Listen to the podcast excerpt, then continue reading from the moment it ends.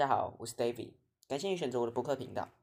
今天我要跟你分享一个明明很多人讲过，可是因为我想不到主题，所以硬要讲的题目：防疫在家你可以做什么？你知道，就是台湾啊，进入3级已经防疫在家很久了，然后我现在才录，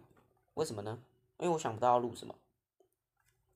所以呢，我就把这些别人已经录过的东西呢，拿出来再录一遍。好，那我们就开始咯。防疫在家，我推荐你几件事情可以做。第一个是升级你的硬体设备，就是有些人好，我们假设是在经济能力许可的状况下，如果不许可，你可以照玩，但是就是突破极限的方式去玩，就是你在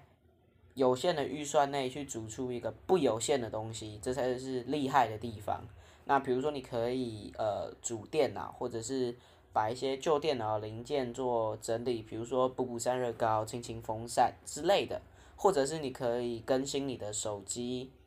然后不管是你要把它更新成最新的 iOS 还是最新的 Android 都可以，或者是把你那些房间里面那些可能已经脏掉的灯或者是脏掉的电扇拆下来洗，这应该也算是升级硬体的一种吧。天哪，口误！可是我决定保持一刀不剪，所以你还是会听到我口误的感觉，这样好像很不好，对不对 ？OK，anyway，不管。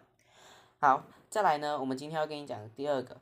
没有我们是我，今天我要跟你讲的呢，第二个，你可以防疫在家干嘛？你可以写程式，你可以就是基本上写程式的意思呢，比较偏向于学习，你可以学习一些你原本想学的，比如说有些人可能会学韩文，学日文。不管是40音、50音都把它学好。那有些人可能写程式、玩电脑，或者是防疫在家，因为要线上上课，所以你们可能磨练出很多摆角度的方法。那这也是防疫在家可以做的事情。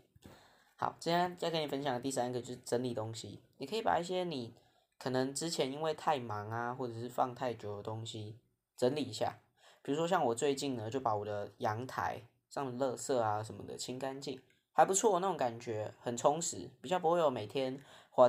沉溺在手机里面滑手机的那种罪恶感。再来，你也可以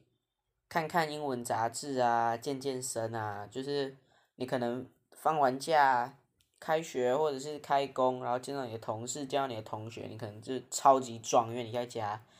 有运动啊之类的，所以也可以应该也算精进自己吧。好，因为我想不到了，所以以上就是我今天跟你分享防疫在家你可以做的事情。好，我是 David， 我们下礼拜同一时间空中再见，拜拜。